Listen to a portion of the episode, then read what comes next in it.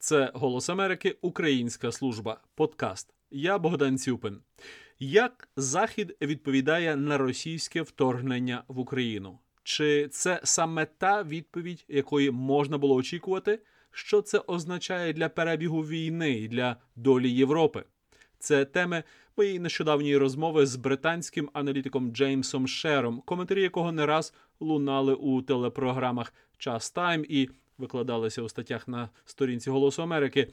І це інтерв'ю ми пропонуємо у вигляді подкасту.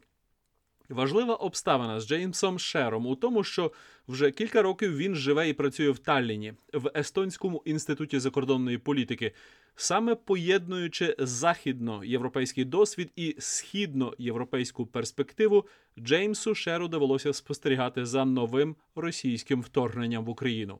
Як він тепер, майже місяць після початку, оцінює реакцію Заходу?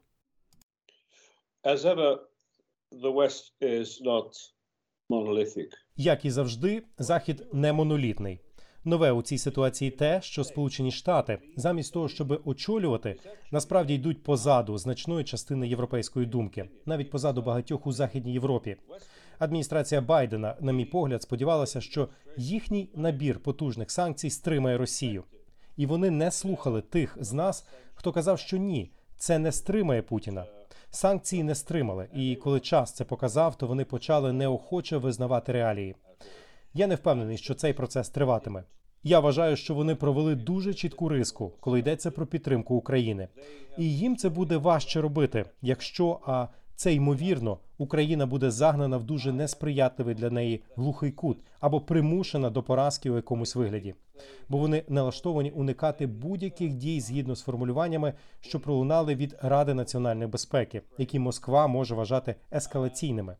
На мій погляд, якщо Захід не активізується і не виконає усі свої зобов'язання перед Зеленським, які полягають у тому, щоб дати Україні усе потрібне для ведення війни, то Україна не здобуде військової перемоги. А якщо Україна не переможе військово, то вона не матиме успіхів також і на переговорах. Отже, я не поділяю поширеної ейфорії, яка зараз відчутна на заході. Чи означає така оцінка, запитав я Джеймса Шера, що він вважає західних лідерів занадто оптимістичними після провалу російського наступу на Київ?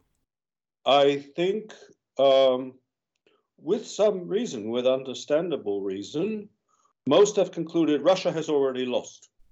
Так, я вважаю, що багато хто із зрозумілих причин дійшов висновку, що Росія вже програла, що Україна вже перемогла. А Росія має величезний історичний досвід того, як виходити з катастроф. Подумайте про 1941 і катастрофу тих масштабів. Російська держава має керівників, які вважають, що вирішальними у міжнародних конфліктах і у війні є такі чинники, як воля, рішучість і наполегливість. Путін та його оточення не збираються складати руки. Саме цього досі не розуміють, особливо в Вашингтоні. Я би додав, що адміністрація США, на мою думку, досі не вважає, що залучена до війни і не дає Україні можливості довести цю війну до кінця. Вони досі вважають, що залагоджують кризову ситуацію. А якщо ви даєте раду кризі, то ви не думаєте про завдання війни. Ви не думаєте про перемогу. Ви шукаєте можливостей з'їхати на узбіччя і шукаєте компромісів. І це єдине про що вони говорять. А президент Зеленський відчуває тиск, і це одна з важливих причин того, чому він вступив у ті дуже ненормальні переговори з Росією. Така думка, напевне, здивувала б багатьох, хто чув про гучні застереження США перед війною, про поїздку президента Байдена до Європи на тлі бойових дій, про американські намагання єднати союзників та допомагати Україні. Чому він не згадує, наприклад, Німеччину чи Францію, яких критикують можливо частіше? Oh, I'll mention, I'll mention them. Who would have predicted Я їх згадаю. Хто б міг до того, як це сталося, передбачити, що новий канцлер Німеччини, соціал-демократ Олаф Шольц, зупинить трубопровід Північний потік, оголосить збільшення на 50% оборонного бюджету і скасує повну німецьку заборону на постачання зброї Україні і почне постачати зброю Україні. Хто би передбачив, що зараз чітка більшість у Фінляндії хоче вступу у НАТО? У Європі відбулися величезні зміни. Питання єдності союзників завжди дуже оманливе і підступне. Єдність існує лише у певних умовах. коли Сполучені Штати чи якась інша сторона подасть чітке окреслення того, що таке перемога, і почне вести мову, керуючись такими поняттями, як поразка і перемога, і про надання такої допомоги, яка принесе ту перемогу, то вони відчувають, що ця єдність тоді почне давати тріщини. І це одна з причин, чому вони це не хочуть робити. Ймовірно, найбільша увага і очікування в умовах цієї війни стосуються НАТО. Чи альянс діє відповідно до масштабу викликів? Uh, no, manifestly not. Очевидно, що ні. Я нагадаю, що казали про папу Пія під час Другої світової війни, коли він пішов на компроміс, бо найбільше піклувався про захист католиків у Європі, а тому різко не виступав проти режиму у Німеччині. Але він тоді забув, що папа має бути вікарієм Христа. І НАТО було створене не лише для того, щоб гарантувати безпеку своїм членам, хоча у штаб-квартирі НАТО багато людей будуть на цьому наполягати. Цю організацію вважали, і НАТО заохочувало таке сприйняття, що організація є гарантом безпеки у цілій Європі. І тут реакція НАТО дуже розчарувала. Звичайно, що генеральний секретар НАТО самостійно не владарює. Ні він, ні інші у штаб-квартирі НАТО не можуть говорити чи робити щось відмінне від того, що їм вказує Рада країн НАТО. НАТО може бути сильним настільки, наскільки міцною є згода всередині організації.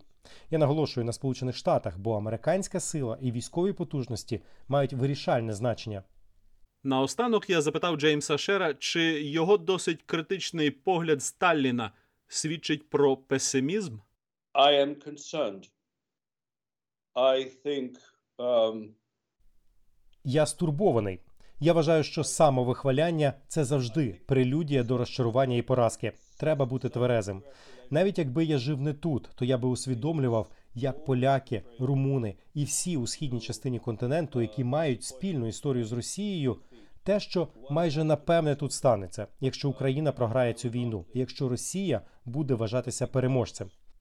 Це не означає, що вона завтра розпочала б війну проти НАТО. Вона не має таких можливостей це зробити, але вона розпочне свою звичну практику щодо більшого тиску на сусідів. І навіть більше з того моменту усі ті країни були б набагато менше впевнені у тому, що НАТО було б спроможне ефективно гарантувати їм безпеку у випадку, якщо той тиск перейде у приховану військову чи гібридну форму. Якщо російські диверсійні групи, які ми знаємо, уже створені внутрішніми мережами тут, в Естонії і Латвії, почнуть з російською підтримкою діяти, і якщо це призведе до насильства, якою буде відповідь з Брюсселя? Що скажуть, коли Росія грюкне кулаком по столу? Якою буде відповідь, якщо тут виявлять російські диверсійні сили? Що тоді люди також казатимуть, що нам треба уникати третьої світової війни? Це питання, які усі нам треба порушити. П'ята стаття Вашингтонського договору це лише словесне формулювання. Змісту йому надає ціла машина, командування, контроль і все решта. Але найголовніше, що дає їй змісту, це довіра, спільні інтереси і бажання ті інтереси захищати. Якщо такого немає, то це лише благі наміри. Вважає політолог Джеймс Шер. Я Богдан Цюпин, Голос Америки, подкаст. Дякую вам за увагу. До наступної зустрічі.